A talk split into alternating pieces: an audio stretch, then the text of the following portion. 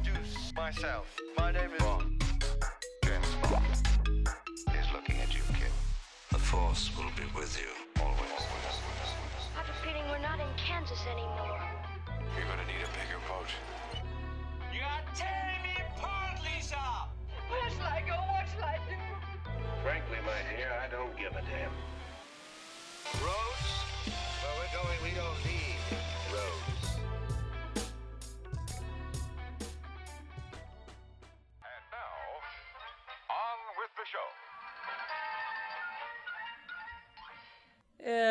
Hello, welcome to the Backlot Review, an official part of the Backlot Podcast Network. I'm your host, Steven Soria, and I'm joined by my co host, John Keg. John, You're you're joined by the main host, John Keg, is what you meant to say. oh my God, just say what's up, man. Just say what's up to everyone. Hello. Stop making a scene. So, sorry we're getting this podcast out a little late. Uh, John was out of town dealing with some stuff, um, and he just got back in, so we're recording now. And our next episode will be released um, earlier this upcoming week. We'll let you guys know what that episode is at the end of this one. Um, this episode is going to be a little different. We're not really going to be talking about film news. Um, There's really not be- many news out right now, anyways. Like all that's been released is like posters and crap like that. Yeah, posters. So we're gonna talk a, a little bit about stuff that I've been watching in particular that I know John has seen before that I kind of wanted to talk about. Um, then we're gonna talk about our top five, which is completely unrelated to our movie of the week, like 100% unrelated. Yeah, no no correlation here at all. Yeah. Um, and then we're going to talk about Hustlers, which uh, definitely a lot to talk about there. Um, so, John, Steven. this week I've been watching a lot of um, the DC animated movies. Um, I started watching some of the ones that I've seen before, like some older ones, like Under the Red Hood and stuff like that. And then I started watching the newer ones because I heard that the newer ones are like connected. Like they kind of make like their own universe. Yeah, yeah, they make like their own little DC animated universe. Um, within, I, I think they, if I remember correctly, like Under the Red Hood was one of the first ones that started it. No, it's not. It's not. It's not. Oh, okay. No. Under okay, so basically this like DC animated universe started in 2014 with Justice League War. Um, Under the Red Hood came out in 2010, I think. Oh, okay. Never mind then. Um, but basically it started with Justice League War. well, Justice League have- War is the one that that is the formation of the uh, Justice League in the animated movies, correct? Yeah, yeah, yeah. That's when they all come together. Okay. Um, I think the second one, which I haven't seen, I kind of saw them out of order. Um, the second one was like the Throne of Atlantis, which introduces Aquaman, and then you know you have the Teen Titans coming in and all that stuff. Um, these movies kind of suck. Yeah. I'm so. I I feel like when it came to like animation, um, in, in cartoons and in, in movies, DC like if you want to make the debate, you know, DC versus Marvel or whatever, um, DC definitely had like the upper hand when it came to animated movies up until recently. Now Marvel doesn't release much animated movies, if at all. Um, but when it came to just animated content in general, DC was always you know the king. But lately, the con like the the the films that they've been releasing have been kind of garbage. It gets to a point where like I used to get super excited every time a DC animated movie was uh, being released. You know, they just start releasing the trailers and, and pictures, and uh, you know I'd get super stoked to to watch them, and then but like the quality of it has kind of gone downhill a little bit to the point where like now I'm like skipping movies. Like Batman Hush came out, and I was like, like I like the comic, but I'm like, you know, I'm not really interested in seeing the movie, especially because I heard the movie's like not even similar to the comic. So I'm like, I don't know. I'm just the content that they've been producing lately has been kind of garbage. Yeah. Um. Okay. I actually started with Hush, um, because I remember that that came out, and I read the comic. Like before going into it, I own it. I re- I read it once before. Like I think I was like in middle school, and I really liked it. Reading it now, um, it's definitely not as good as I thought it was. I don't think it's a great Batman comic. Um, I think Hush is actually just So you think it's like overrated? lame- Yeah, I think Hush is a pretty lame villain. I think the whole Thomas Elliot thing um, doesn't really work that well. But so whatever, I I remembered for some reason that this thing came out, so I started watching it and it was okay. It like I don't know. I felt like so much of it was like focused on uh, Batman and Catwoman and just like Batman like piping, and it kind of reminded me of like of the Killing Joke that came out. Yes, I was just about to say that. that had that ridiculous Bat um Batwoman Batgirl. and Batman like yeah Batgirl and Batman sex scene. That was And so like- stupid. That is not in the original graphic novel, and you're just like They're just shoving it down your throat. yeah. So Like, okay, I like the whole dynamic that Batgirl and Nightwing have. Um, not even like in, in animated movies or anything, like just like in general, like in comic books, and and that's just their story. Like they kind of have a uh, relationship, and then they kind of like force this whole thing with Bruce Wayne and and Batgirl, and I'm like, you know, I don't, I just don't know how I feel about it. Like Bruce Wayne is a man with like integrity when it comes to at least when it comes to like the Bat family. You know what I'm saying? Like I Yeah. just it, I don't see him doing anything like that. So for them to like shove that has no no relation to the Killing Joke uh comic book, and then they go and shove that scene down your throat. I'm just like, what? Like it, that? It just took, takes you out of the movie completely. um they also like you saw Hush, you said right? What? repeat that. You saw Hush, right? Yeah, no, I, I haven't seen Hush. Okay. I've read the um, comic though. Do you care about spoilers? No, I don't. Go ahead. Okay, so spoilers for Hush, the movie. So they missed like a really big plot point in the movie that you remember in the comic when Batman um is like fighting Hush and then like Hush removes his tape and it's Jason Todd, Yeah, but it's actually Clayface being Jason Todd. yeah. Okay, like that part isn't in the movie, which I think is a pretty big part That's of a the that's a book. that yeah that's a huge uh like scene that they Yeah. could have added. Yeah, so th- that part's not in it, and that's a really big moment for Batman in Hush.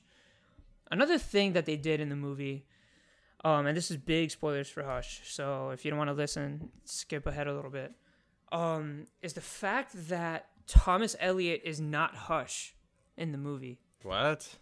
Yeah, Hush is actually the the Riddler. Oh my god.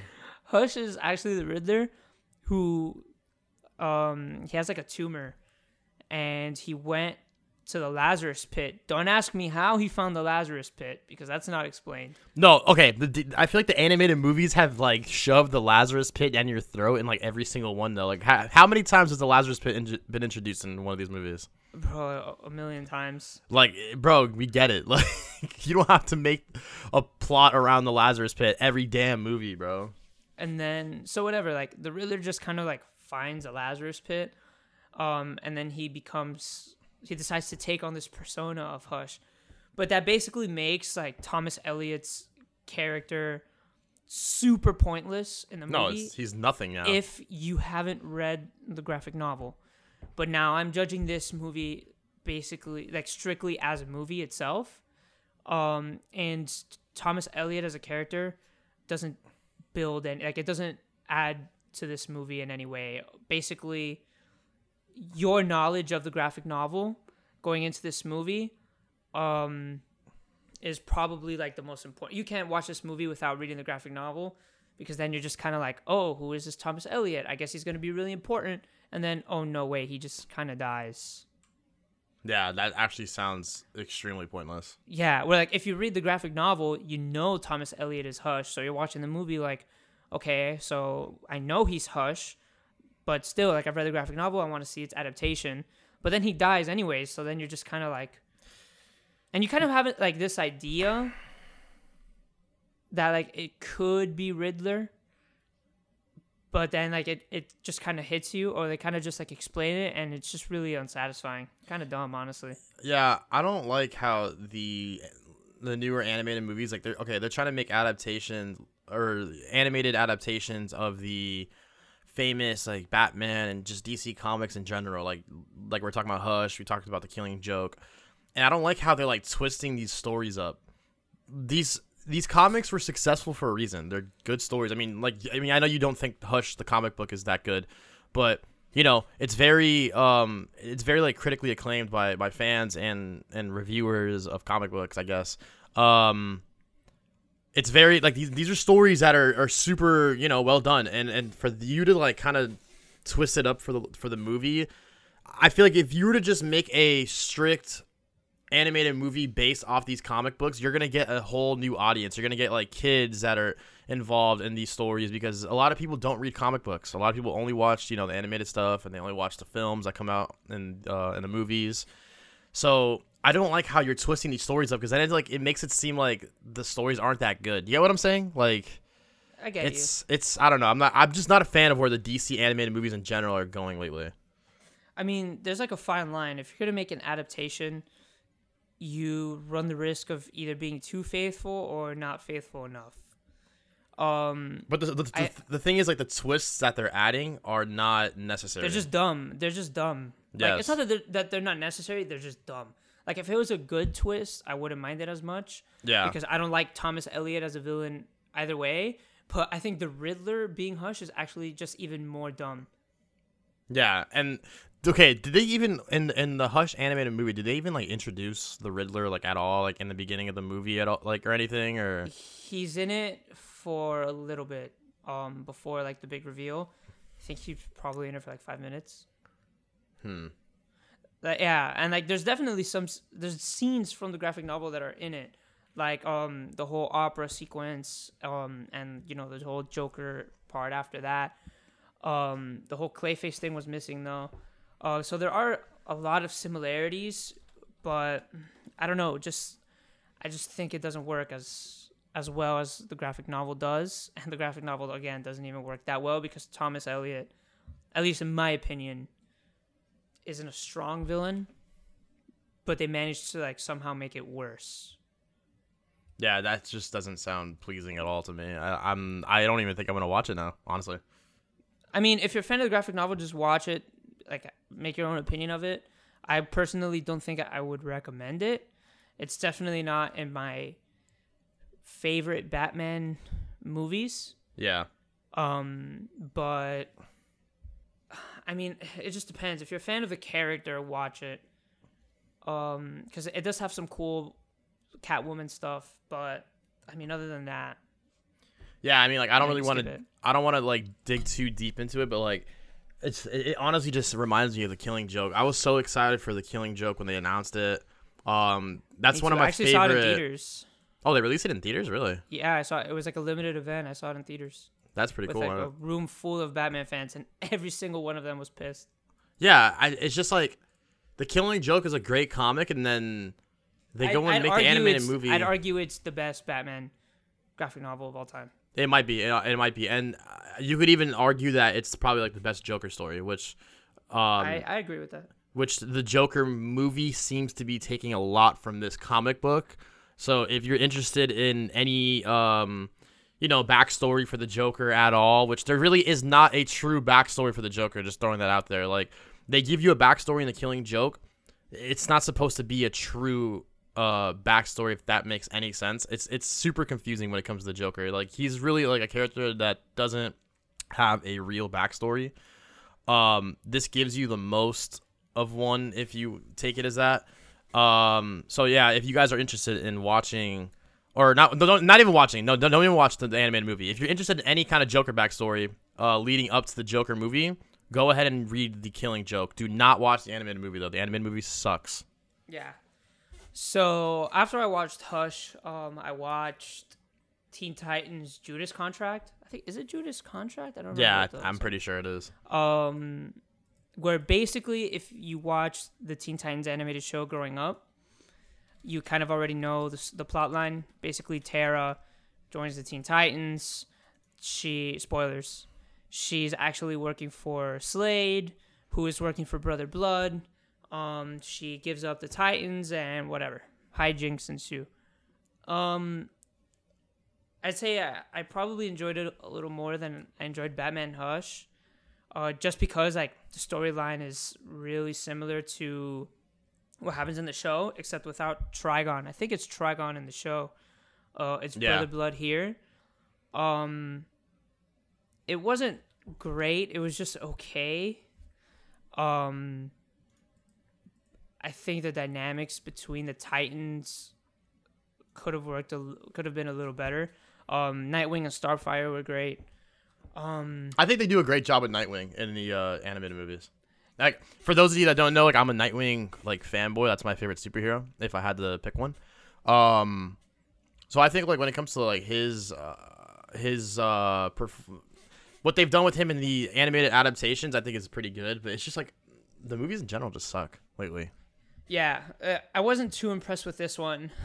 No, honestly, like the Teen Titans. Did you see the Teen Titans versus Justice League? I think it was No. a prequel to that. no, I was actually gonna watch that one next.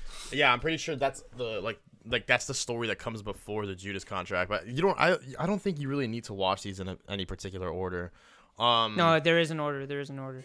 well, I know I'm there's an order, but I'm saying like them in it's not order. like, you know, it's not like the MCU where like you're going to get like if you watch Endgame and then in, Infinity War after, you're like it just makes no sense. You know what I'm saying? Like you can watch Yeah. you can watch Justice League versus Batman after the Judas contract and everything still makes 100% sense. Yeah, exactly. Um, but uh, I'm like the Teen Titans. Like I, I love the Teen Titans. Like like we were saying earlier, like the TV show that I was on when we were like when Steven and I were kids. Um, like that's one of the best animated cartoons probably you know ever when it comes to like superhero stuff. Um, Absolutely, and it was so monumental Yeah. for at least kids like like our age growing up because it introduced them to so many things that I guess l- back then we didn't realize it, but looking back at the Teen Titans as a whole now, um, obviously you know, introducing us to a lot of these superhero elements, introducing a lot of people to a lot of anime elements. Because if you watch Yes. Teen Titans, it is very very heavily inspired by a lot of anime. it looks like an anime. Like it, it doesn't even look like a cartoon. It looks more like an anime. it's very heavily inspired by, by Um, anime, which I think for a lot of people my age, this could have been one of their first introductions to anime, uh, without them really knowing. Yeah, hundred percent. I agree. Um, the Teen Titans. What I liked about it too, like the TV show back in the day, was like it also introduced to you like what you were kind of saying, like a lot of uh like the magic um like element that that the comic books have, like magic when it comes to like magic and comic books. Like Doctor Strange kind of introduces that in the movies and for the uh, Marvel movies. Um, it's such a hard like topic to explain. You get what I'm saying? And uh, like the Yeah, the Teen. Titans TV show kind of introduces that and, and does a good job with that when it comes to Raven, um, and all that good stuff. Uh, so like the Teen Titans, like the TV show is a phenomenal. They do a great job of introducing the Teen Titans, and everything that they did with that show was just amazing. Now the Teen Titans in the movies, I don't know. There's something like I really can't like like I haven't seen these two movies like you know since, like since they first released, so it's been a couple of years. But like I'm just not a fan of them. Like they don't hit the same. If that makes any sense to you, like it just doesn't feel the same. And I know they're different characters. It's supposed to be like you know like Robin in the Teen Titans cartoon was Dick Grayson uh, as Robin, and then in the movies, in the animated movies, he's uh, Dick Grayson is in it, but he's Nightwing. He's supposed to be like you know like mid twenties or something, and um, so he's older. But so it's, it's a new team because you have Damian Wayne now, and and Beetle, uh, yeah, Raven, Beast Boy's like a kid. and- Yeah, so it's it's a new team and all that stuff, but it just I don't know, like it just doesn't hit the same like it, it used to, and I, I feel like they're trying to like capture that magic that used to be there with these like old animated TV shows into these movies, but they just can't. Yeah, like it wasn't bad. By no, No, it's not bad at it all, wasn't but it's not it's not great. Yeah, it's not great. It's just it's just kind of there, you know. It's okay, good, you know. But it's not bad like Justice League War is bad because damn, that movie is trash. That movie fucking sucks. Wait, so Justice League War is the one that Justice League War is like the beginning of the timeline for these animated movies, and it should have been the end of the timeline for these movies because man, it is bad. Like I, I'm- I may be like over exaggerating how bad it is, but I was so disappointed. It's basically, it's like an hour and like 20 minutes, and out of that hour and 20 minutes, I'd say maybe like 50 of those minutes is like one long battle sequence versus Darkseid, who is like nothing like Darkseid. He's kind of like an idiot. Wait, is this the is Justice League War? I may have asked you this earlier. This is the one that introduces the Justice League. Yeah, this is the one that introduces. Uh, Okay, so Batman. um, it's Batman, Superman, Green Wonder Woman, Lantern. Green Lantern, Cyborg, Flash, and Shazam. Okay, so from what I remember from Justice League War, uh, that you may not know this is um, the first like the first like 12, 13, 14 issues of Justice League, the new 52 Justice League. So when the new 52, if you don't know comic books at all, new 52 was just when DC got rebooted and they called that reboot the new 52. So they made new 52 Batman, new 52 Superman, whatever. So they made a new Justice League story. Justice League War is a is like the live adaptation of like the first like 15 issues of the Justice League comic book um, in the new 52 format. And um so I remember but that's like it goes back to what we were saying before because I from what I remember I haven't like I said I haven't seen this movie in, in a while so I can't like point out the the different scenes but I remember them changing things in the live animated movie compared to the comic because the Justice League comic does pretty well or it did pretty well.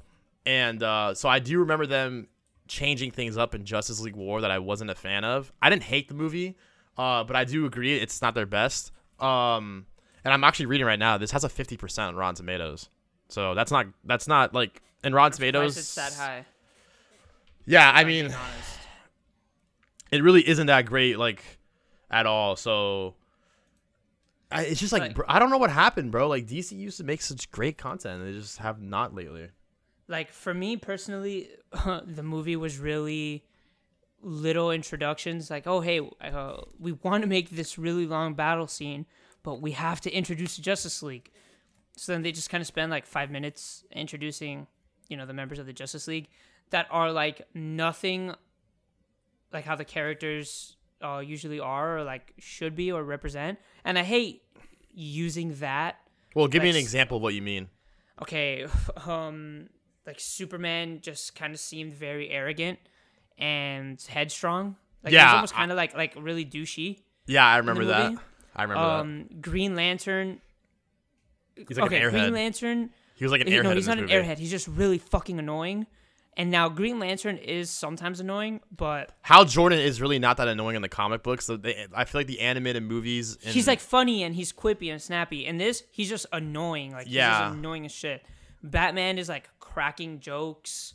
Um, Wonder Woman seems very like ditzy. You know, like she's very ditzy. Um, all, the dialogue was really really corny. Um, the movie just felt like small character introductions leading up to like one big battle. Kind of like how the Deadpool movie was kind of like two big battle scenes sandwiching some like drama. Mm-hmm. Except that this is just like, hey, introduction, introduction, introduction. Darkseid is here. Let's fight him, and then they fight him, and then that's it. And then the movie kind of ends. Um, which I mean, it could work if you were faithful to the characters and you know there was dialogue in it and there was character development, but there really wasn't much. Um, Darkseid, I think, was handled very poorly. He just seemed like this really brutish, you know, villain. It wasn't very intimidating. He's this is like their Thanos, and then they just kind of beat him. He's better than Thanos. I, um, he's better than Thanos. debatable, but um, like better in what sense? Like backstory wise, or like Backstory, stronger, everything. I feel like Darkseid is just a very. He's just more menacing. Like Thanos. D- Thanos was done extremely well in the movies compared to like the comic books. I feel like. Um. I, I disagree with that. I mean, I think Darkseid versus Thanos one v one, Darkseid wins. Uh, but if Thanos has the gauntlet, Thanos stops. I don't know. That's debatable, but that's for another time. Yeah, I'm not gonna debate that right now. Um, it just, I don't know. It, it felt almost like kind of like lifeless and corny.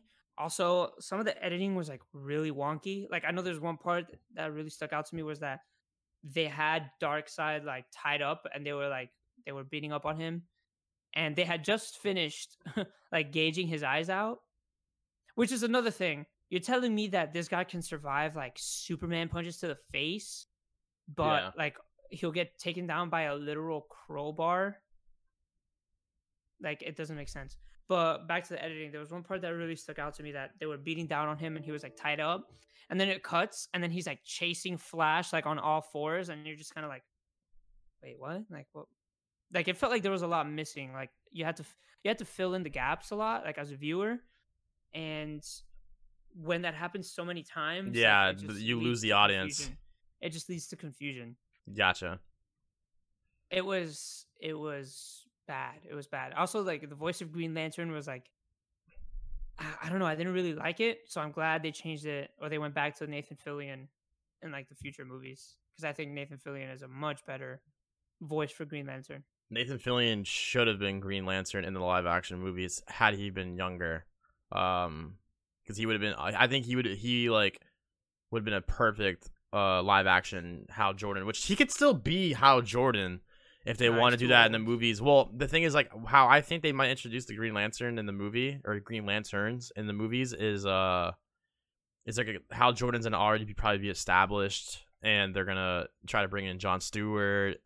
Kyle uh Kyle Rayner, or whatever his name is, and um go from there. So they, if they wanted to like do that where it's kind of like an older like Green Lantern, that could be dope, and Nathan Fillion would, would be phenomenal. But that yeah, it's probably not the best thing to do, you know.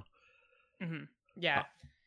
Um. So after I saw that one, I watched uh one that's a little older, not part of this universe, because I wanted to, to see or at least remember how these animated movies were before. And I watched Justice League Doom, which I hadn't seen in a really long time, which is the one where Vandal Savage breaks into um like the back computer and takes Batman's contingency plans against the Justice League. And I liked it a little more than I remembered. Um it's based off the story Tower of Babel, I believe it is Yeah. which again is basically you know Batman's plans to take down the Justice League should the need ever arise, and it was fine. Um, I liked it enough. Uh, I think the characters were strong, and I think they were true to themselves, which is the most important thing in a Justice League movie. Um, but it's it was no Mask of the Phantasm, which I watched right after, and there just felt like there was so much more life in Mask of the Phantasm, and it seemed like there was so much more care and effort put into a film like that that has so much more adultish themes. You get me? Because if you watch Yeah. Mask of the Phantasm, obviously it's a kids movie, but it's a very heavy. Isn't Mask of the Phantasm like the is is it isn't it like just like a a spin off or like a of the the animated TV show? I mean, it's based off of like the animated. Because I remember it being like the same, you know, Bruce Wayne animation style and all that Yeah, stuff. So I figured it was Same, all like like, in the same universe and all that. I don't know if it's in the same universe, um, but it is like in the same style. I'm assuming it is in the same universe. Um, but it is in the same like style, same art direction. Um, I believe like the same producers and Yeah, it's uh, all the same cast, like Mark Hamill, Kevin yeah. Conroy. um, but where where Mask of the Phantasm is, you know, this very heavy story about Batman and Bruce Wayne, and basically Bruce Wayne I would I would even say it's probably more Bruce Wayne. yeah, Bruce Wayne not really wanting to be Batman, but he knows deep down that he can't stop doing it. Um, whereas these new Justice League films just don't really tap into that. Uh, for any character, there's no real depth to these characters, and I know that's a, a little difficult when um you have like an ensemble cast. But when you're devoting so much time to these fight scenes and these big action set pieces, uh, rather than to character development, there's no real there's no real weight to what's going on, and that's kind of what why I liked Teen Titans Judas Contract a little more than I liked War and Hush, was because um you actually felt for Beast Boy, um and some of the other Titans when Terra, you know, turned evil, and you could also feel it for Terra when um Deathstroke turned on her. You could feel the emotion um and the weight that these actions carry on the characters where you don't really feel that in some of these new these newer Justice League movies. I 100% agree. Character development, like for me personally, when it comes to storytelling, whether it's a book, comic book, movie, um, character development is, in my opinion, this is what like where this is just me like sharing what I connect with and what I like the most out of a story is character development. And um, I th- I I, think I thought that like you know Mask of the Phantasm and the earlier, especially the earlier uh, DC animated movies, uh, did a really good job at that. Lately, I feel like it's just them like throwing characters together. Yeah, and I mean, and character development is like weird. There's a lot of really great movies that don't really have character development. Uh, like Forrest Gump, um, uh, La Dolce Vita, um, The Big Lebowski. Those are movies that the characters don't really change much throughout the course of the story, but the story itself is gripping en- enough for you to look past that, or the lack of character development is part of the story. But when you have something like this, where where you have these superheroes, I think character development is incredibly it's extremely important. I mean, uh, you can you can compare it to the the MCU, like kind of like mm, and I feel like the MCU focuses on character development the most. Like when you see like the way Tony Stark has developed. Like Tony Stark, yes, he's the same exact person he was from the first movie. But when it comes to like his intentions and and and like his goals and everything that he everything changes throughout the movies. You get what I'm saying? And that's what led Yeah. to like Endgame and everything that happened in Endgame. And um you see that with like most of the characters, Spider-Man, Captain America, like everything everyone's character has developed throughout the movies. Like Thor especially. Thor Thor's a big one. You know what I mean? Like Mhm. um so character development like when it comes to superhero movies, I feel like is extremely important. Mhm, yeah. Um, I agree one hundred percent. Um, so with that, since we're still on the topic of you know these DC animated movies, and we're pretty much like thirty minutes into this podcast, you want to rank our top five DC animated movies? yeah, let's get into it. Um, I'll go first, I guess. Uh, so number five, I have Batman Gotham Knight. Um, so if you don't know, uh, have you seen the Batman Gotham Knight like shorts? I, I uh, no, I actually haven't. This is one of the few Batman shorts and animated movies I haven't seen. Yeah, I hundred percent um think that you should get into it. Um, it's been a long time since I've seen it, so I, I don't remember like each short that they have in it, but it's pretty much like a lot of like short like 10 15 20 minute batman stories that they can that they tell with different animation styles and voices and you know whatever different styles of like fighting um and they pack it all into one movie and it's just all these different stories that it, it just it tells like it tells different stories of batman in different ways and that's what i love about it. Like there's if i remember from what i remember from one of them like one of the it's not like it's not like really a spoiler but it it kind of shows like the point of view of like a civilian and how they perceive Batman and how they perceive you know like who Batman like it, it's it's kind of showing how like like I think they were talking about it like is Batman a person? Is Batman like an actual bad? Is he a monster? You get what I'm saying? And it's like it Yeah, shows yeah. how they perceive him and it's so well done like that one animated short I don't remember the name of it so my bad um but just you know in general the batman gotham knight is it's my number five it, it uh, now that i think about it I'll, i i kind of want to put that higher on my list but i'll keep it there um it's it's super well done and and a lot of it a lot of the animation styles that they show in this are like very um like anime styled art which so if you if you're a fan of anime you can like you'll have a super like appreciation for what they uh, achieved in this movie or animated Mhm. movie so it's it's it's really good i, I 100% recommend i think both of us can can probably say like our top five we, we recommend all these movies so if Yeah, you're a batman fan definitely go watch gotham knight Um, all right. So my number five, I actually have Batman Under the Red Hood. Um, I actually haven't read these graphic novels or this story of um or this string of stories. Um, but I did watch the movie. I watched the movie, I think like a little bit after it came out. And I remember not liking it as much, Really? because Kevin Conroy and Mark Hamill weren't in it. And um, the voices for Bruce Wayne, who was uh, Bruce Greenwood in this movie, and Joker, who is John DiMaggio, just didn't sound right for me. Like it, like it always sounded a bit off, and it still kind of does. But I can definitely appreciate it, or at least appreciate this movie more than I did back then. Um, I'd say this is one of the more gritty Batman um like movies or animated Yes. films. Um, and I think this is like the first one, or well, I don't want to say the first one, but the first one I remember watching at least. Um, that was more violent than the others. Like, Yeah. Jason Todd gets the shit beat out of him. Yeah, I was actually gonna bring that up when I beginning of this. I was gonna bring that up in my top five. Like it's Jason Todd. That whole like the movie like like if you if you know these stories like it, it pretty much shows like Jason Todd getting the shit beat out of him like in the first five minutes, and just from that like interaction with Joker and Jason Todd, um and like the way he's like you know beating the crap out of him with the uh, what is that a crowbar? Yeah. like you just know going into it you're like yo this is not a cartoon like for Yeah, for it does- kids. it does it does a great job of setting the tone for the Yes, the movie like yes. very very early.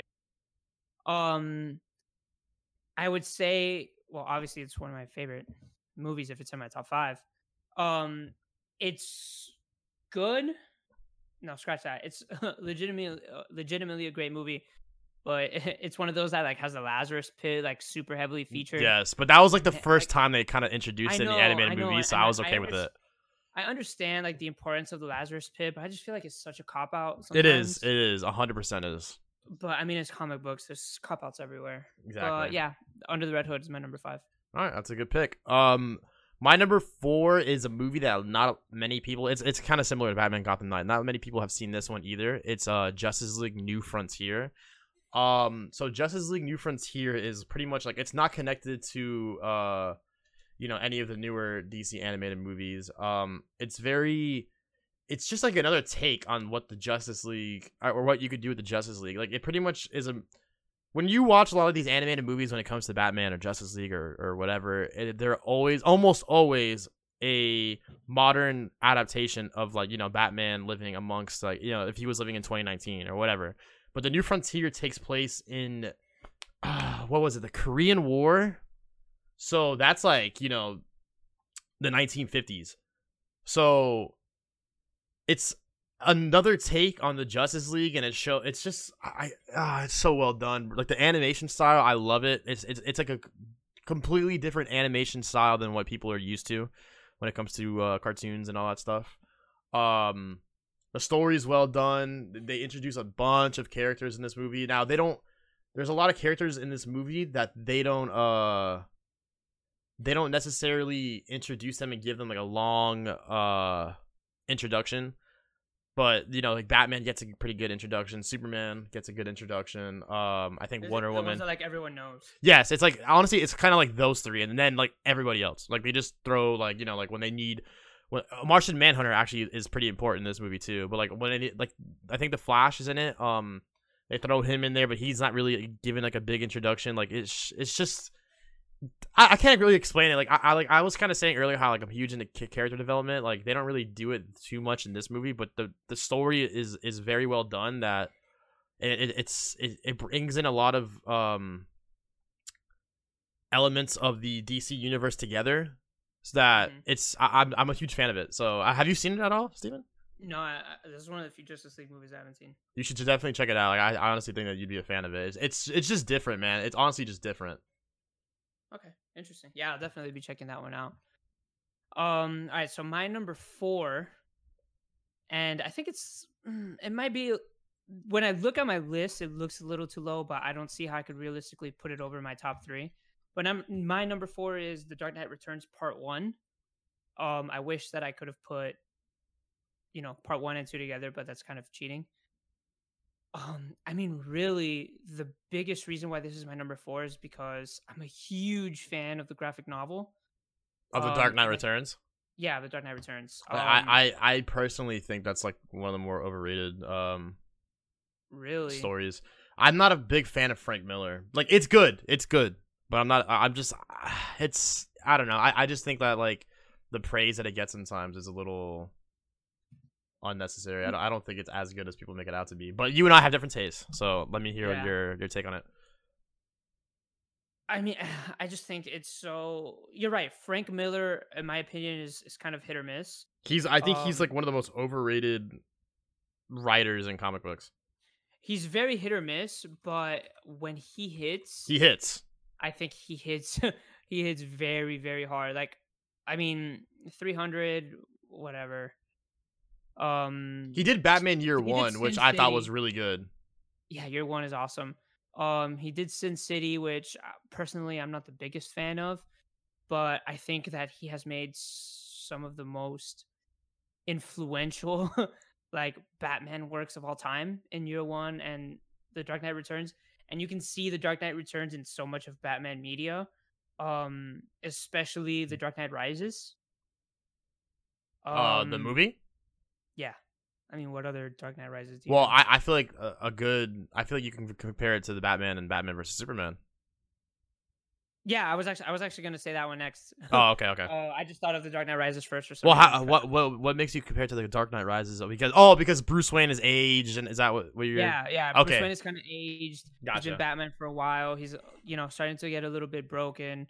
Um, but then I think Batman versus Superman, I think is uh, probably honestly probably the one I should have said first. But um, you have a grizzled Bruce Wayne in that one, and you you know what I'm you know what I'm talking. Yeah, I think I actually think that um I mean, okay, bias aside or whatever, uh your your thoughts on the Batman vs Superman as a whole, like the movie itself, just put that aside. When it comes to like Ben Affleck's performance as Batman and and how they perceive Batman in that movie and how it, it's very similar to the Dark Knight Returns, I think they do a really good job at that. Like I think Mhm. that's probably like one of the best ways that you can introduce a like g- older, grizzled, darker uh Batman um in a movie. You know what I mean? And they, they, they I think they even said that this Batman was um uh like they were getting uh, inspiration from the Dark Knight Returns. I don't I'm not 100% sure. I'm pretty sure like I I mean they have the exact same logo on their chest. So I'm assuming that's what the uh that's what they were going for. But um I, I definitely think that the Batman versus Superman version of Batman is like the best you can compare this to and they do a pretty good job of that. hmm Like, um, again, I, I like this one because it follows the comic book very closely. Part one of this takes place, um, you know, it obviously starts when Bruce Wayne is a retired Batman, and it ends with um, um, Joker coming out of the catatonic state. Um, and then part two is you know Batman versus the Joker and you know the whole Superman thing. Um, but I just feel like part one is a little bit tighter than part two is. Um, however, they're neck and neck for me, quite honestly. Like, I would just give the clear edge to part one just because it does a great job of setting up, you know, who this Batman is and why he is where he is. You get me? It also like introduces Carrie Kelly, um, who is the new Robin, played by Ariel Winter. Do you do you like Carrie Kelly? I'm really not a fan. I mean, she's okay. Like I don't, I don't dislike her. I just I don't see like the need for her necessarily. Like I don't know. Carrie Kelly is just another like I think he needs. I think he needs to have like a Robin, especially like at this point of his life. I just don't like that th- there's so many Robins like and Well, like- remember in this storyline, Tim Drake never exists. Yeah. Like J- like Jason Todd dies, and then I think that's, That's when it. Batman retires. So I think he needs a Robin like Carrie Kelly to help pull Batman out of this funk since his last Robin got fucking wrecked. Yeah. Okay. Yeah. I guess that makes sense, but I don't know. Carrie Kelly as a whole just doesn't do it for me. But that's a story. That's a debate for another time. Yeah. Um. Right. So that's my number four. John, what's your number three? My number three is um, Batman: Mask of the Phantasm. We kind of dabbled into that earlier, so I don't need to go too much into detail. But um, kind of going back to what I said, character development is huge when it comes to like for me when it comes to storytelling, and this is probably some of the best, if not the best, character development in a movie or for a character, uh, like in an animated movie, Mm-hmm. and um, especially for a superhero movie. Mhm. So um, that's pretty much why it's so high on my list. Also, it's also like one of the best, if not the best, like superhero animated movies ever. Um, it's it's just like overall a, good, a great movie. So that's why it's my number three. I love it, and uh, yeah, that's pretty much what I have to say about that. Um. It's up until the Killing Joke. It was actually the only animated Batman movie to be released in theaters. Really? Yeah, I just read that right now. Wow. Yeah. All right. So my number three, I'm, and I'm actually surprised this one isn't on your list. Um, is actually uh, Flashpoint Paradox. Um, Flashpoint Paradox is is is would probably be like my number six. Really, I think th- I think Flashpoint Paradox kind of marks the end of these great DC Run. animated movies, and then like this is like the bookend, and then the next phase because I think Justice League War was the one that came out right after, and we saw how that one turned out. But um, for me, I think Flashpoint Paradox. I have to give the ed- I have to give it the edge over the Dark Knight Returns strictly because of how well it deals with all these alternate realities and and you know Flash going you know from dimension to dimension and all that shit, and seeing a different side of these characters um, than we usually see. Like in this reality, Thomas Wayne is Batman after Bruce dies, and the mom Martha Wayne actually turns into the Joker because of this. Martha. So, um, you made me lose my train of thought. Fuck. Why did you say that name? nah, but uh, uh, Martha Martha turning into the Joker and then Thomas Wayne turning into Batman is such a dope like, it's just storyline. It's it's things like that that um even the comic book I think it it makes it you know a great story. Um, and I think they adapted it incredibly well onto the big screen. The animation is fluid. Um, the film keeps a tight pace. There's nothing really. There's no like throwaway scenes that I think a lot of these like DC animated movies have. Oh, you know, movies that don't really help the plot. And I think, um, like Flashpoint Paradox, I think keeps keeps its momentum throughout like you know the whole film. Especially since like for a lot of people they don't really know this story and for them seeing like another side to this DC universe is just cool as shit, quite honestly. Yeah, I 100% agree with that. Um, but yeah, like the Flashpoint Paradox, I love that that movie. Um, it sh- probably should be on my list, but I don't know. Like, I- I'm satisfied with my list, so maybe not. I don't know. I- It's probably my number six. It's probably my number six. It's it's it's a great movie, like you said. Like the, the whole um um Martha turning into the Joker, Thomas Wayne as Batman. Like it's it's just it's so dope. It's such, they do such a great job with that. So I, I and the Flash. uh, The Flash is such a phenomenal character too. Like he is probably one of the best superheroes. Like One of the my ever. one of my biggest problems with all these animated movies is how like how much they have to nerf Flash. Um, because well, they do that in the comics too. You, you kind of have to, bro. He's so overpowered. and that's my problem. Like he is such an overpowered character that them dumbing him down so much just makes him look like a joke. Yeah, Yeah. like th- th- he's just there for like comedic relief and and to you know do little tornadoes or something. Yeah, lit- literally, he does that. He does that in Justice League Doom like three times. He does like little tornadoes. Yeah. That's uh I actually agree with that, but you know, at the end of the day you kind of have to because that that's you you write yourself into a corner when you start making a character so strong. Like Superman's the same way. But the Flash is like stupid overpowered. People don't realize how overpowered the Flash is. I know, but Like the, the guy can go back in time. You know what I mean? Like, Yeah, but- if you go back in time, you can do anything. yeah, but the thing with Superman is that he's an overpowered character, but the best Superman stories, weaknesses. yeah, and the best Superman stories aren't about characters who can like physically match Superman. It's about the positions that they put Superman in, and like the choices Yeah. that they have to make Superman make. You know what I'm saying? Yeah, hundred percent. Like with Flash, you can't really do that with Flash. Yeah. So either you make him overpowered and give him an overpowered villain, or you give him like a normal villain and you make Flash super underpowered. You get me? It's Yeah. kind of hard to find a balance. I think this movie Yeah. does it pretty well. Yeah, I, agree. Um, so with that being said, I uh let me go on to number two. My number two is we talked about it earlier a little bit too. Is Justice League Doom? That's the movie where um, uh, Vandal Savage hacks Batman's computer and gets the uh the plans to that Batman puts together to destroy the Justice League. Uh, uh, if a hero in the Justice League were to go rogue and um, they pretty much use it against all them and it's it's it's a, it's a great story 100% recommend It's one of my favorite, if not my favorite, like Justice League stories as a whole in any adaptation. Um, so I think they do a really good job um with this movie. It's good. Um, like Batman is my favorite, probably my favorite superhero. Um, like up there with Spider Man, neck and neck. But I think I have to give Batman the slight edge. Um, however, one thing that kind of bothers me in this is just how much like the movie feels kind of like a Batman jerk off session, like a Batman circle jerk. Which It is. basically It like is. basically like look how smart Batman is.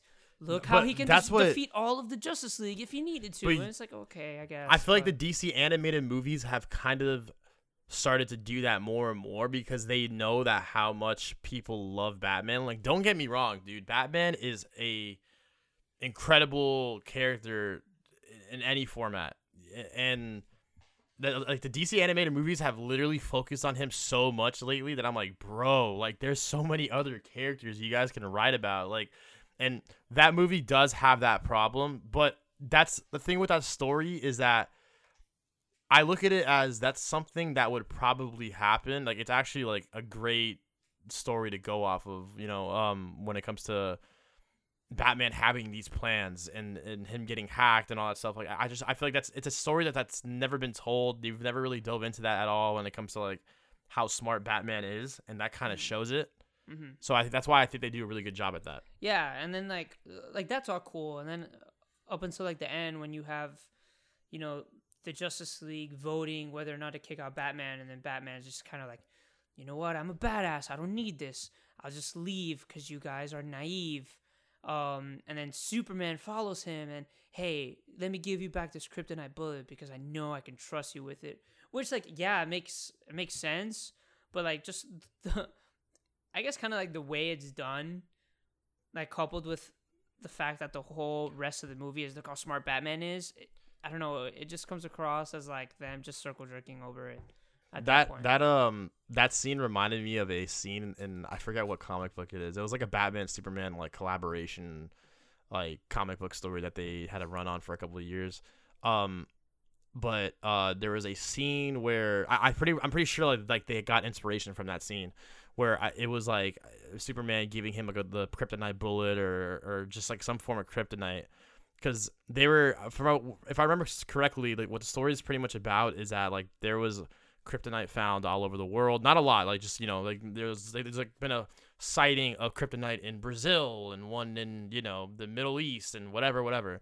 So Superman and Batman are like okay to make sure that nobody gets acquires these uh this kryptonite we need to go out there and get the uh, and get them to make sure you know no bad guys get a hold of them whatever so how I think like when they find the last one or whatever, like I think they were destroying it. I I I, don't remember the, the the details, but whatever. They go and get like the first or the last one, and then Superman uh like pretty much hands it to him. And he's like, look, if anything were to happen to me, you know, someone controls my mind, or if I just ever go rogue, I I I'm just giving this to you as like this is like a weapon to kill me. You know what I mean? Yeah, And yeah. that's pretty much like pretty much that. But what, what I love about that in the comic books is like it's pretty much Batman like like accepts it and he's like you know I, I got you like you know whatever, and then it shows Batman like in the Batcave and then like he like goes into a room and it's like a room filled with kryptonite and it's like pretty much goes to show you like Batman's already like one step ahead of you like yeah, and like he's- you need that for Batman because like it's so important to his character, but it's so easy to just get into like a self like masturbatory. Yeah, Like- hundred percent. That's because everybody just you know everybody loves Batman, so like they probably feel like they're forced to do that. You know? Yeah, it, literally. Um, so that was your number two. All right. Yeah. So my number two, and I cannot believe you do not have this on your list. Um, my number two is Honestly, well, go ahead and say it. Go ahead and say it. Okay, my number two is Batman Beyond: Return of the Joker. Okay, so let me cut you off real quick because I want you to talk about it a little bit. The only reason why it's not on my list, I remember it being good. I don't remember this movie at all though. Like I don't remember the, like I don't remember all this like the details to the stories. so that's why I didn't put it on my list. I do want to rewatch this again though. This is the movie where, um, okay, obviously you know the story of Batman Beyond. For those who don't know, this is Gotham several years into the future. Bruce Wayne is retired as like Batman. He's an old man. He's like seventy or eighty years old. Um, and then Terry McGinnis, who's kind of like this young, um, you know, street kid. Um, You could kind of compare him to like like a little like a mixture of like Dick Grayson and Jason Todd. Yeah, eh, I'd say it's a mixture of all three Robins, if I'm being honest. Okay, yeah, yeah. Um, you know, he comes he comes across Bruce Wayne, and I don't remember how exactly. It's been a while since I've seen the show, but he learns that Bruce Wayne was Batman, and Terry ends up becoming Batman in this futuristic Gotham City. Um, and in this film, the Joker comes back, but obviously, it's impossible. Uh, so the movie basically, um, tells a story of Terry McGinnis, the new Batman, you know, fighting, you know, this old pinnacle of evil uh, in Gotham and trying to solve this mystery of how can he be back because apparently the Joker was dead. Um, so shenanigans happen, and I'm not gonna spoil the film because it's it's a really good movie and it's kind of like twisty. That's like a little twist ending. I might actually watch this like after we It's end our fucking podcast. awesome. You need to watch it. Um, if you have strong nostalgic ties to Batman Beyond, which I certainly do, um, like you definitely watch this movie with rose-colored glasses. But if you don't, I still think that this movie holds up well, um, especially through the twists and seeing how Terry and just the sign like the symbolism of you know this new Batman facing off against this old foe. Is it is Mark Hamill voicing the Joker in this? I think he is, yes, right? he does. I, I so like what I do know that is that um for people that love connected universes like I do, that the Batman Begins is a like I think it was confirmed that it is like a sequel to the Batman animated TV show, which is probably like the best animated show like ever. Um, like this is like a, a direct sequel though. Like this is all in the same universe. Yeah, yeah, yeah. So Um, that's pretty dope. If you're if you're a fan of the, the Batman show from like the '90s and or the 2000s, did it go into the 2000s? I don't even know. Um, no, it didn't. Okay, so if you're a fan of like the Batman animated show from the '90s, like this is a direct sequel to that. Um, I, I'm pretty sure Kevin Conroy still voices Batman in this mo- in this uh, show too and, and movie. So, yeah, I mean, like I haven't seen. Okay, so the last time I saw this movie was actually when it was on TV. So that was a long time ago. Like I haven't wa- rewatched it again, Mhm. but I probably will after this. Okay, there's an uncut version and there's a censored version. Watch the uncut watch version. the uncut one. Um, the movie's violent. It's very violent. You'll see it when you watch the uncut version. Um, and I think it does a great job of showing like how Gotham has progressed, but gone backwards at the same time. If that makes sense. That's what I, Yeah. that's what I'm gonna leave it at. That's a good way to put it. Right? Um, Your number one. All right, so my number one, we talked about it earlier, was Batman Under the Red Hood. Um, the only reason why this is my number one is because it's probably my favorite Batman story, like the whole thing with Jason Todd. Um, I love Jason Todd as a character, especially because he's like a character that I don't. Okay, I really don't like where the comic books have taken Jason Todd. Like he went from being a bad guy back to being like a like anti-hero, which I, I you know whatever. I think he works like, better as an anti-hero than as a villain. I like him as a villain because I like that it kind of goes against what we were saying, how like the whole like Batman circle jerk and Batman's so smart and everything goes Batman's way. Like this is one of those moments or like this is a story where this doesn't go Batman's way at all. Like first of all, the Batman looks at Robin, whether it's Dick Grayson, Jason Todd, Tim Drake, Damian Wayne, whatever. Like these are like his sons. You know what I'm saying? Like this is his children. And um Jason Todd dies to his number one foe, the Joker, and literally gets the shit beat out of him and then gets like uh like bombed or whatever and and and dies with you know I'm, I'm doing the air quotations um I mean, he does die. Te- like, that, like- technically, he dies. yeah technically he dies yeah technically he dies so that does that that's just like one way of shit not going his way and then Jason Todd comes back through the Lazarus pit Lazarus Pit, baby, yeah.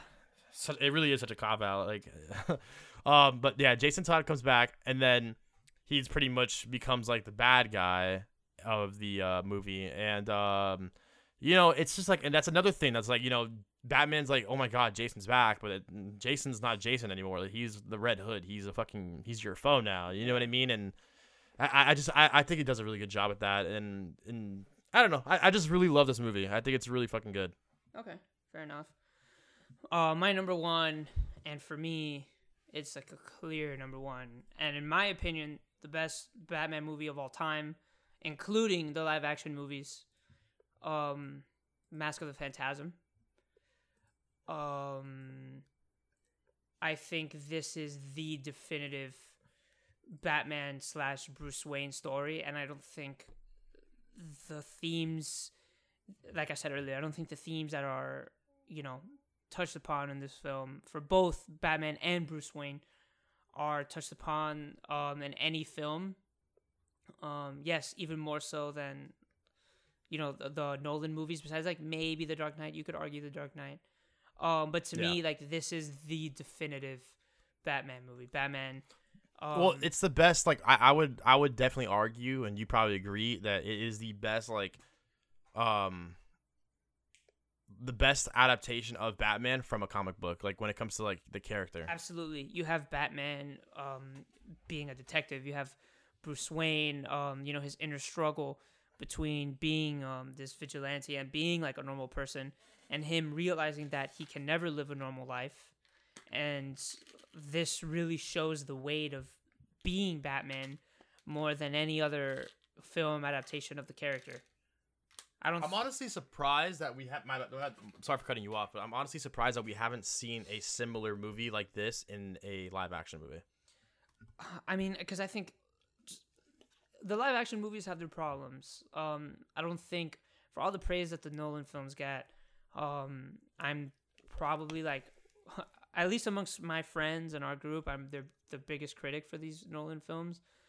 Um, I don't. I'm a big critic for it too. I love The Dark Knight, but it's like when it comes to like like an actual like like how they adapted Batman, and, and it's it's like the worst adaptation of Batman and the universe I agree. in the live action films. I agree. So that's like a big thing for me. I agree. Um, and I think because of the love that Bruce Timm and and company put into the animated series, um, from 1995 up until like 2000, when you had you know the Justice League, you had the Superman show that Batman would appear in. Um, Batman was consistent throughout all of these, like Batman as a character, and I think this film does more for Batman's character um than some of the the show's episodes do. Again, like they all work together, but I think in this movie you see um Bruce Wayne struggle more than than in anything else. And for me, I think all the elements of what makes Batman such a great character come together perfectly in this. Yeah, I 100% agree. It, it really is like one of the best, if not the best, like Batman adaptations ever. So I, there's really not much to go off of other than that. It, it's it's so well done. Yeah. Bruce Timm is actually a genius. Yeah, absolutely. I think he should have been in. I think he should have been in charge of uh, of the DC cinematic universe, like the live action one. Um, just because he, you can tell that he cares for these characters He gets them more than He like gets more, them. definitely more than like Zack Snyder does. Oh, I think. Yeah, I mean, the only the thing is about without that though is that someone that takes these uh, like it, it's hard to adapt these in movies, and he's not someone that's known for for movies. Mm-hmm. Um, like Geoff Johns, they brought in Geoff Johns. Now I know Geoff Johns didn't. If you don't know who Geoff Johns is, he's one of the best DC Comics um writers like ever. I mean, he's he still writes to this day. He the stories that he's done and and, and told have been fantastic Mhm. for the most part. Um, they brought Geoff Johns in to help with the uh, DC extended universe, but and to help like uh, formulate a plan. He they wanted him to be similar like Kevin Feige is from Marvel, and um, so he was helping as much as he can. A lot of people said that he was a big problem uh, when it came to like wow. They brought him in like I think around the time Batman vs Superman was getting released. Now, th- the way they did Batman of Steel and Batman vs Superman and, and Suicide Squad and all that stuff, um, like they're really like they're he was trying to make something out of nothing. You know what I mean? Like Zack Snyder, kind of like I feel like Zack Snyder. Don't get me wrong, like I'm a fan of Man of Steel. I, I think he does like visually, he's a great director. Um, but he kind of like wrote the DC extended universe into a corner with how he introduced a lot of things yeah. especially like an older Batman and and like you know Batman is pretty much like the leader with Superman of the Justice League and then you already have Batman that's like 50 years old, Yeah. 45. It just doesn't make sense, you know what I mean? And then you're trying to introduce the Justice League after that. Um so Geoff Johns is like trying to work with that and like I, I don't know. I, I don't even think he's a part of the uh I don't even think he's a part of, of the DC the movies anymore, but it's hard to do that with like for Bruce Timm to do that because if you're not into like producing movies like films it's hard, bro. Like it's it's just it's a completely different uh, format, you know? Like Yeah. and Kevin Feige is not known for comic book stuff. He's known for producing superhero movies, but he's a film guy. He's a film guy. Film guy first. Like and that's what you I, I feel like that's what you want as for a producer when it comes to controlling these, you know, properties. Yeah, that's true. Um, right. So with that, we're already like almost like an hour into this, or maybe even an hour. So we got to talk about Hustlers. I just want to take care of my grandma, maybe go shopping every once in a while. When I was a kid, I always wanted to work with animals. I was close. These Wall Street guys. You see what they did to this country? They stole from everybody. Hardworking people lost everything. And not one of these douchebags went to jail. The game is rigged, and it does not reward people who play by the rules. It's like robbing a bank, except you get the keys. All right, so I ended up seeing. Okay, so I, think Steven can agree with me. This is a movie that we probably didn't think we were gonna review. Um, I saw the reviews online. I had a, a friend of mine mention to me that they wanted to go see it, and I was like, because I was trying, I was trying to go to the movies, and I was like, you know, what movie's out right now? Like, is there any movies out right now? So I go and saw, I see Hustlers on the AMC app, and I'm like, okay, I kind of heard this movie here and there online. Let me, uh, let me like dabble into Rotten Tomatoes, and I see that. I think at the time, I don't know what it has right now. Let me check. I think at the time it had like a ninety something percent. I think it's like And a was like- 91. Should be like at 89 right now. Yeah, so I saw that it had a like a 94 or it has an 88% at the moment. I saw at the moment like when I did um when I was like looking to see it to watch it, I saw that it had like a 94% and I was like, "Okay, whoa.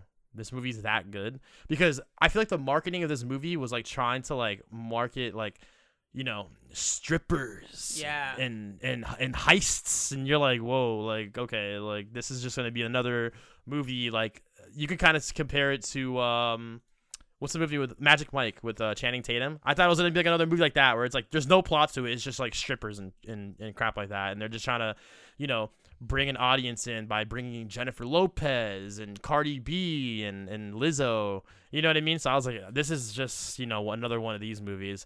But I finally was like, you know what? If it has a ninety something percent Rotten Tomatoes, let me go check it out. Mhm. I went to go watch it, and I literally walked out of that movie. The first thing I did was call Steven and I go, "Yo, go watch this movie. We're doing a review in this movie. Like, it's it's good. It is a really good movie. And it, it literally shocked me. Like, 25 minutes into the movie, I was like, "Holy shit! Like, this is actually a, a pretty good movie. Like, this is not like." This is not a movie where they're just trying to show girls stripping in front of you. Like they don't shove that crap down your throat at all. Like it's actually like a really well done film. And um with that being said, I think that I also kind of want to like I'm not, I'm not really trying to get into spoilers right now because we always do like you know spoiler free talk before we get into spoilers. So I do want to mention that Jennifer Lopez, this is probably her best role in my opinion at least. I mean I haven't you know seen wait like too many movies with Jennifer Lopez. Um, she used to do a lot of you know romantic comedies and stuff like that when we when I was like younger.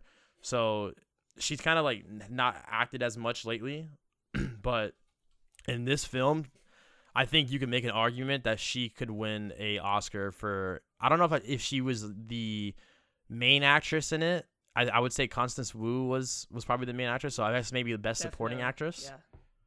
I think she can definitely win. I probably would say she could win. I, I would have to see who she who she'd be up against, but Jennifer Lopez for sure should be in that that uh that conversation.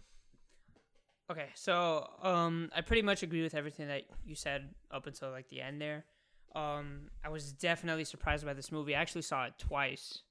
Um, I liked it more the second time I watched it. I really was not expecting what I got. Like you said, I was kind of expecting something more like akin to like a Magic Mike um than what we ended up getting. I don't know what else really to compare this to, like the finished product. It's it's funny. Like I saw like a Reddit comment, and they s- like, it actually makes a lot of sense. Like they're like they're uh they said Hustlers was marketed as a typical Kevin Hart movie, but it wasn't that at all. and I actually agree with that. Like it was, it looked like a stupid movie. Like yeah, I agree. and it is actually a great story. yeah, the marketing really dropped the ball. Um, I again, I was not expecting to laugh as hard as I did. um, to really connect with some of these characters. Um, um, particularly Constance Wu, who plays Dorothy, and Jennifer Lopez, who plays Ramona. Um, you know, Lili Reinhart and Keke Palmer were good too, but the audience couldn't really. They didn't really have enough screen time to really make a lasting impact on the audience. Like they, I feel like they were mostly there for like comedic purposes. Um, however, they did you know perfectly fine in the roles. I think most of the praise, um, in my opinion, um, lands on Constance Wu, Jennifer Lopez, and um, Lorene Scafaria. Um, if that's, I'm not sure how you pronounce it, but that is the director. And in my opinion, this is probably one of the most well directed films of the year that I've seen so far.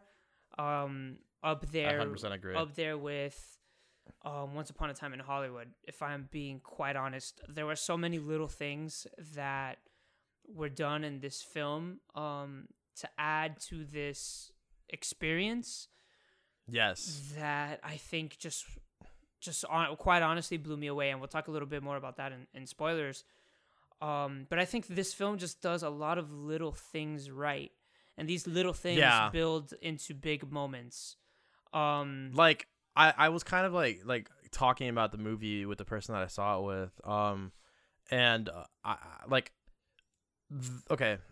I don't want to like get it like it's not really a spoiler but like the climax of the movie isn't anything spectacular at least in my eyes. But like going back to what you said like how they did so many little things right that's what i can like extreme like i, I have such an appreciation for that when with how the movie was was made you know what i mean? Like the mm-hmm. editing the cinematography all that stuff was was spot on like just it captured you and and like lured you in. You know what i mean? Mhm, yeah. And I, that's what I love like when movies do that. And this movie is one of those that does that extremely well. So like props to the director man. Like she killed it. Yeah um I think uh, we got to talk about spoilers now because Yeah, yeah, some let's get things I want to talk about spoilers. spoilers. But to wrap up the spoiler-free section, um, if you guys are just listening to this spoiler-free section, I 100% recommend this film. And if I'm being quite honest, I can probably see this finishing in my top 10 favorite of the year. That's how much I liked it. yeah I, it would probably finish in my top 10 of the year too. It, it's actually extremely well done. If you if you're a fan of j-lo 100% go watch it. If even if you're not a fan of j-lo 100% go watch it. It's it's a really great story and j-lo acts her ass off in this movie. Like acts her ass off in this movie. So with that being said let's talk about some spoilers Okay. So the main thing that um I thought of when I brought up, you know, uh Lorraine's I, I'm not sure if I'm pronouncing that correctly, but I'm gonna say Lorraine. scafaria Oh yeah. Well, the main thing I I wanted to bring up was that scene or well there were multiple scenes that really stuck out to me of her directorial choices. Um one of the biggest ones was the sting scene when um Dorothy, which is Constance Wu, and Ramona, who is Jennifer Lopez, meet with Dawn.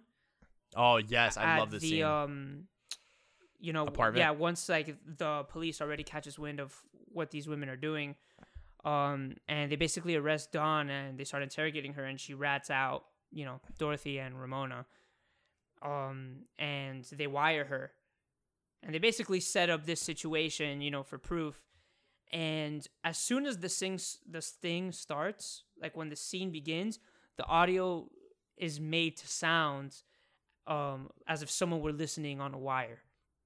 Like on a playback recording yeah like on a pretty much. playback recording. It does you can tell there's obviously like a noticeable difference in the audio. It's it's that scene is so well done especially when it comes to like like like i think when she was like moving around a little bit you know how like if you have like a, a playback recording you like you like s- move it along your shirt or something like that you can like hear like a scruffiness you know what i mean like Yeah. I, I don't even know how to explain it like they do that like when she's like moving and when she's putting like a cup down you know what i mean and i was like bro like di- like it's little things like that that i was like i can i love this i actually love this Yeah. Um, another scene was um a little bit earlier in the film when Dorothy is being um is being interviewed by the journalist played by Julia Stiles. I think her name is uh, Elizabeth, and she asks Dorothy a question about Ramona, and Dorothy leans forward and turns off the tape recording, and the audio cuts out. Yes, I love that. The audio of the film cuts out. Um, which the second time around that I watched it, a lot of people in the theater were actually kind of surprised by it. Like they thought the audio, like of the film, cut out itself. Like there was like a problem, which was pretty annoying because people were like talking and making noise and stuff. But um, basically the audio cuts out until Elizabeth is escorted out of Dorothy's house, and she leaves. Um, Yeah, I love I love that scene too. It's, it's just like another. It's it just goes back to what we were saying. It's when you do the little things right, the bigger picture. it, shows how much uh, Loren really cared about this film. Um, and it's just those little creative choices that really drive home how much power a director has over this film and how a film can really die, live or die over its director, and how a good director can elevate, you know, a norm like not a normal film, but like an okay movie. You know I Yeah. mean? Um, another scene that is like kind of similar to how like to those scenes. Um, you may not have picked up. I mean, you probably picked up on it, but the average person may not have picked up on it. Um, was when um I, I believe it was Constance, uh, Const- uh, Dorothy, Constance Wu's character in the movie was talking to like some. Uh, he had a name in the movie. I forgot his name, but he was just like some regular customer or whatever that she was trying to, you know, make money off of. And he like he was like talk. Was it like the guy that was like rich at the end, Yeah, like on the phone, Steven? and yeah, him. So when they were talking for the first time in the movie, she uh, I forget what he says. I don't remember the exact details, but he said something, and then like they make like a ching like noise, like Oh, noise yeah. in the movie, Yeah, and I'm like, it's like an, that was like, like and her eyes like light up, you know what I mean? And I was like, bro, like that's so like it's little things like that that just I love like editing like that. Like it, it, it's so well done. Exactly, and one of the films that I want to talk about to highlight the other side of this is Suicide Squad, um, where they went a little too overboard with all like the audio cues and especially the music, because there's a lot of music in this movie, and not once did I think, "Damn, there's a lot of music in this movie," like in a bad Yes. way. Um, you know, the music always fit the scene and never felt out of place um like it did with Suicide Squad, where like literally every scene changed. There's like an Eminem song playing in the tra- background, Yeah, the Disco or some shit like that. Yeah, the Eminem thing, like in Suicide Squad, like that's that just took me out of the movie completely. I was like, wait. I mean, the movie I was pretty much taken out of the entire movie, Yeah. but that was a scene that I was like, what? Like, why are we even adding this track? Like, this it doesn't even like fit the story. Like, you know what I mean? Yeah, Like, and like I don't know if you noticed, but all the music in this film, because this movie takes place over several years, all the music in this movie changes according to the year that it's in. yes, and I love that they did that because, um, okay, so like for those of you that are listening that haven't seen the movie and and obviously you don't care about spoilers, uh, the movie pretty much starts off in 2007. They uh, this is before the um, oh my god. This is uh, like this is like when Before the recession, the Uh, economic recession. the recession, bro. Oh my god, I'm like it was like the tip of my tongue. I'm like, what word am I looking for? I know the word Uh, this is before the. Re- oh my god, the uh, this is like right before the recession. So like these strippers are making like a ton of money by just doing what they do, stripping and and and and capturing these guys like souls. Like obviously not exactly like that, but you know what I mean. And um. So whatever, and then the movie takes like goes into like 2008, 2009, 2010, and the recession's happening. The strippers are not making any money because like the Wall Street guys aren't coming in anymore, and um, so to make money in uh, the Jennifer Lopez's character and and Constance Wu and everybody else that's pretty much in this movie, they form like a little team, and they try to get these guys with money to they pretty much like try to drug them, uh, like swipe their card, steal their money, and that's pretty much it. I mean, there's more to it, obviously, but uh, that's pretty much what they're like. They're kind of like modern. I don't want to say Robin Hood.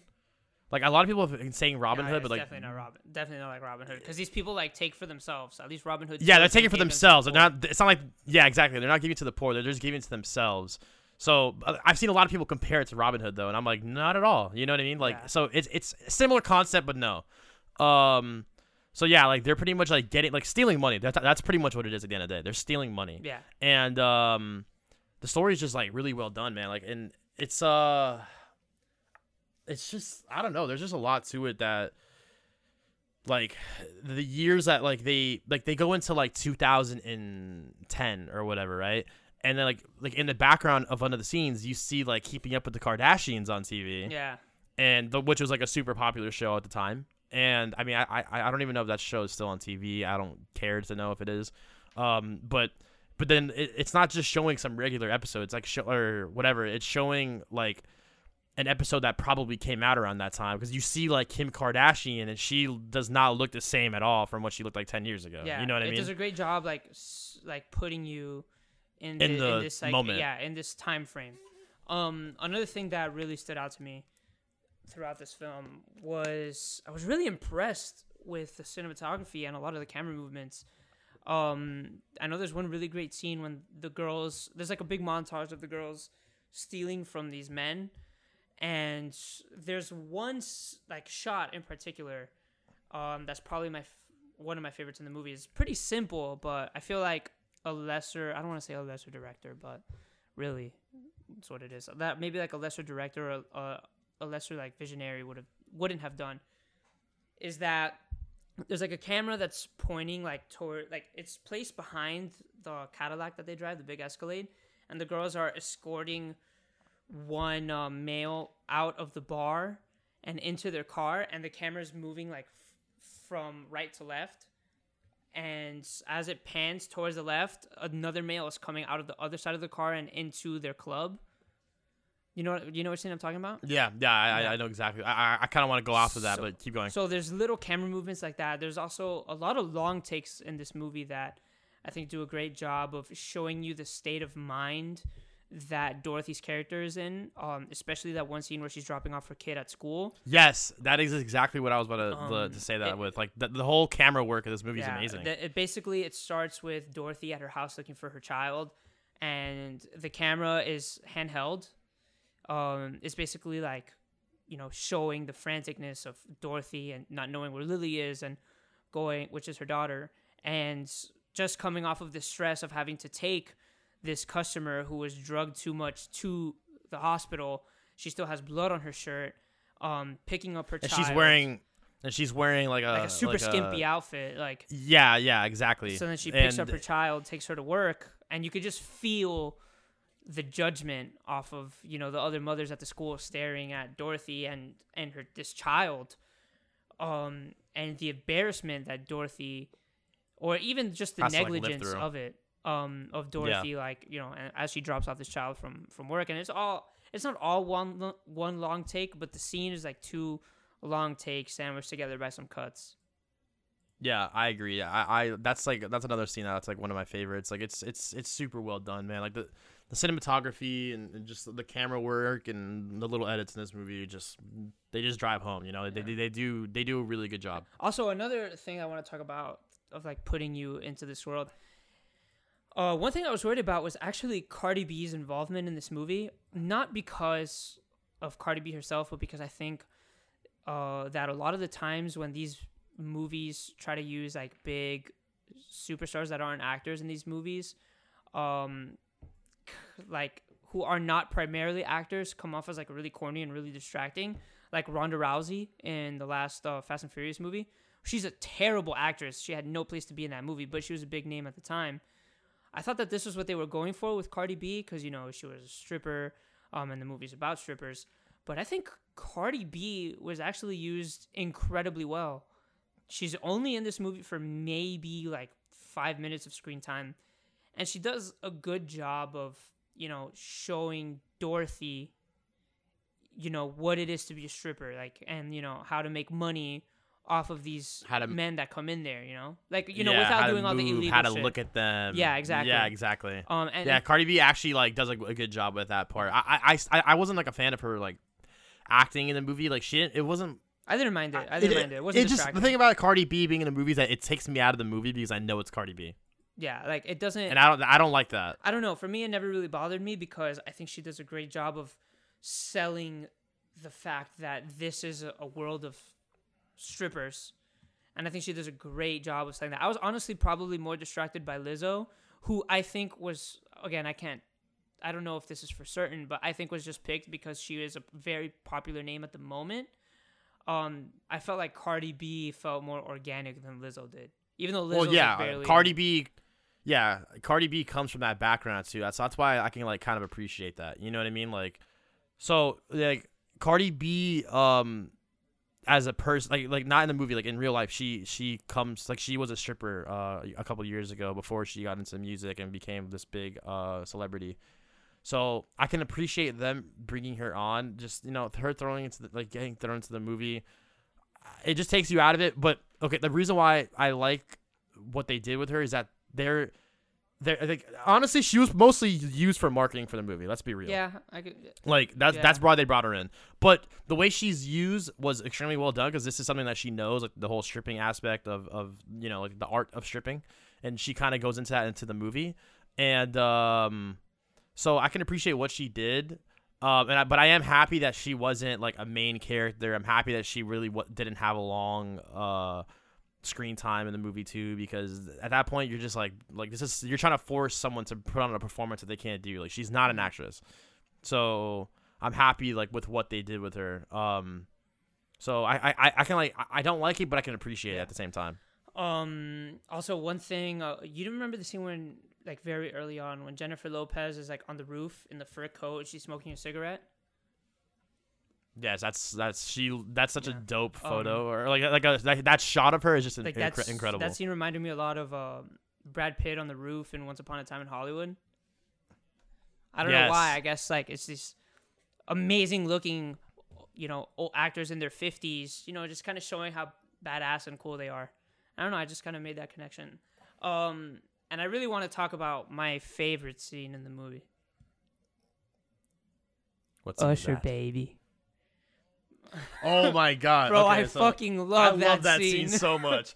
that that scene is incredible because they pretty much go like like and this there's part of the movie if you haven't seen it like where they're pretty much like oh my god Usher's coming to the to the strip club like oh my god like everyone get ready Usher's coming and I'm like in my head like I'm like are they Yeah, actually gonna put too. Usher I in was this like, there's movie? no like, is he gonna actually be in this yeah, I was like, I don't, I, I just don't see Usher like agreeing to this. I don't know, maybe like I, I don't know, I don't know Usher at all, obviously, but I'm like, is Usher actually gonna be in this? And then the camera, like, just shows It like Usher like from him, behind, yeah, like, just no fucking yeah, way. walking in. I'm like, they, there's no way. And then like the, the camera moves, and you see Usher smiling, and I'm and like, then like and then like love in this Usher club in comes on and it's like all in slow motion and he's walking through the club throwing money and i'm like oh my god this like this movie is just really fun when it wants to be like and i think hundred percent. It's it, they do so well. yeah well. and i think like that scene was just like the peak of you know like the fun of this movie before you know it started going downhill for for um you know these women um and one thing I, I think this movie does really well is handling its themes um basically like the whole like men are trash angle was definitely there um however um it was more of like these certain types of men are trash which i can get behind um and also does a great job of showcasing of balancing the men are trash with hey men are trash but these women are not good people you get me like i think it Yes. plays that line um a little i think it plays it you know well enough um and i think uh like towards the end of the movie it also does a great job of raising questions uh, about toxic masculinity and how you know some of these men were too like these women got away with it because these men were scared to speak up because they didn't want to sound you know they, w- they didn't want to get like laughed at by you know other men because you know they were being taken advantage of by women so i i, I think Yeah. you know some of these like messages and themes i think the movie handles very well um there are it's not a perfect movie um keke palmer's and lili reinhart's characters s- didn't seem incredibly necessary. Like like they definitely took a backseat to Dorothy and Ramona. Like you could tell this was a film about the friendship between Dorothy and Ramona, um, and the other, you know, strippers who were part of this group, you know, kind of took a backseat to them. Um, I also think it leaves a lot of questions unanswered um, that they kind of hint at, like in the beginning. I, I mean, at the end, like we don't really know who Ramona was before the events of this movie. But at the end of the movie, she's like, "Oh, I wish we had known her. I wish I had known Dorothy when I was younger. Maybe we wouldn't. Maybe things wouldn't have turned out like this." But we don't know who Ramona was prior to these events. We just know that you know she was a stripper who made a lot of money. You get me? Yeah. We also don't know. At the end of the movie in 2011, we can tell that Dorothy looks well off. You know, her house, you know, it's very pristine, very white. She's wearing a nice, you know, uh, suit. But we don't know what Dorothy did, you know, after the events of this movie to, To get get, to where she is because she looked more well off than she did when she was, you know, a stripper making all this money illegally. You get me? So like I feel like there are like a little things that things that were left unanswered, um, especially about the characters that kind of left me a little unhappy. Um, I think the movie could have been about like five minutes longer because the film is pretty short. It's like an hour and like forty minutes. It could 45 have been maybe, yeah. maybe like Um, slightly longer, just you know, to really explain who Ramona was. But I mean, I can understand why the movie didn't go for that. However, I still have to hold that against it. Yeah. Um, one thing that I like about the movie is that, um, J Lo or Ramona, uh, when they pretty much get caught, they're in jail. It shows Ramona, um, them putting her in the uh, like they start um, what, what's it called, bro? Oh my god, it's another big word for me, Steven. I need The help. when they when they start like interviewing, not interviewing her, like um um, like asking her questions. The police. Okay. What what do you call that? What do you call that? Like when they uh. No, not it's not questioning though. There's like a name for it. Whatever, bro. The police start questioning her, like and, and all that stuff, like in the in that little room, like they're like doing like the good cop bad cop routine kind of thing, and um, but like Okay. the the uh no, but what I like about that scene though is that like it just shows Ramona like take her cell phone out and she starts like texting and all that stuff, and they're like, bro, how did she get her cell phone? Like like who gave her her cell phone? And like what that scene kind of does, and it, it pretty much like I, I, I mean this is just me like I feel like it, it connects to how the movie ends, is that Ramona is really good, and you see it through the entire movie, but she's really good at talking her way out of or like talking her way into situations and, and getting what she wants. So at the end of the movie, this is a huge spoiler for how the movie ends. So if you're listening to this far ahead, you know that you don't care. Um, uh, Ramona pretty much only gets like five year probation. Like she doesn't even. I don't think she gets any yeah, jail time didn't. at all. The only ones who got jail time were um, Keke Palmer's character and Lili Reinhart's character, who had like weekends in jail and like five years probation. Yeah, like yeah, exactly. So like nothing crazy. Um, but Ramona just got five years probation, and I feel like that kind of goes with you know her being able to talk her way out of situations. So it's it keeps with that theme of like you know her being able to do all that. So I can like I I, I can like appreciate that like even though this is based on a true story. So like I don't know, it, that was just like a cool little thing too. You know what I mean? Like the movie does a lot of uh cool, like small things that that just make you enjoy it that much more.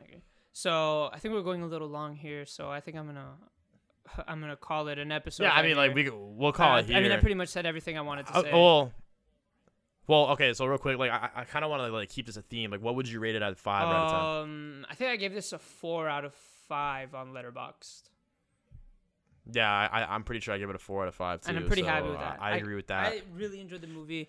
Again, I can definitely see this finishing um in my top ten of the year. Um, I mean, I still have a there's still a lot of movies that I'm looking forward to, like Jojo Rabbit, Peanut Butter Falcon, um, Joker. Um, but as of right now, this is definitely in my top ten. So we'll see if it stays there. Yeah, it's a great film. So 100% recommend go seeing this movie. Um, with that all being said, thank you guys for listening to our podcast. I'm John Keg, and I'm here with Steven. Wait, Thank what the guys. fuck? How- why are you Have doing the outro? I was waiting for you to say something.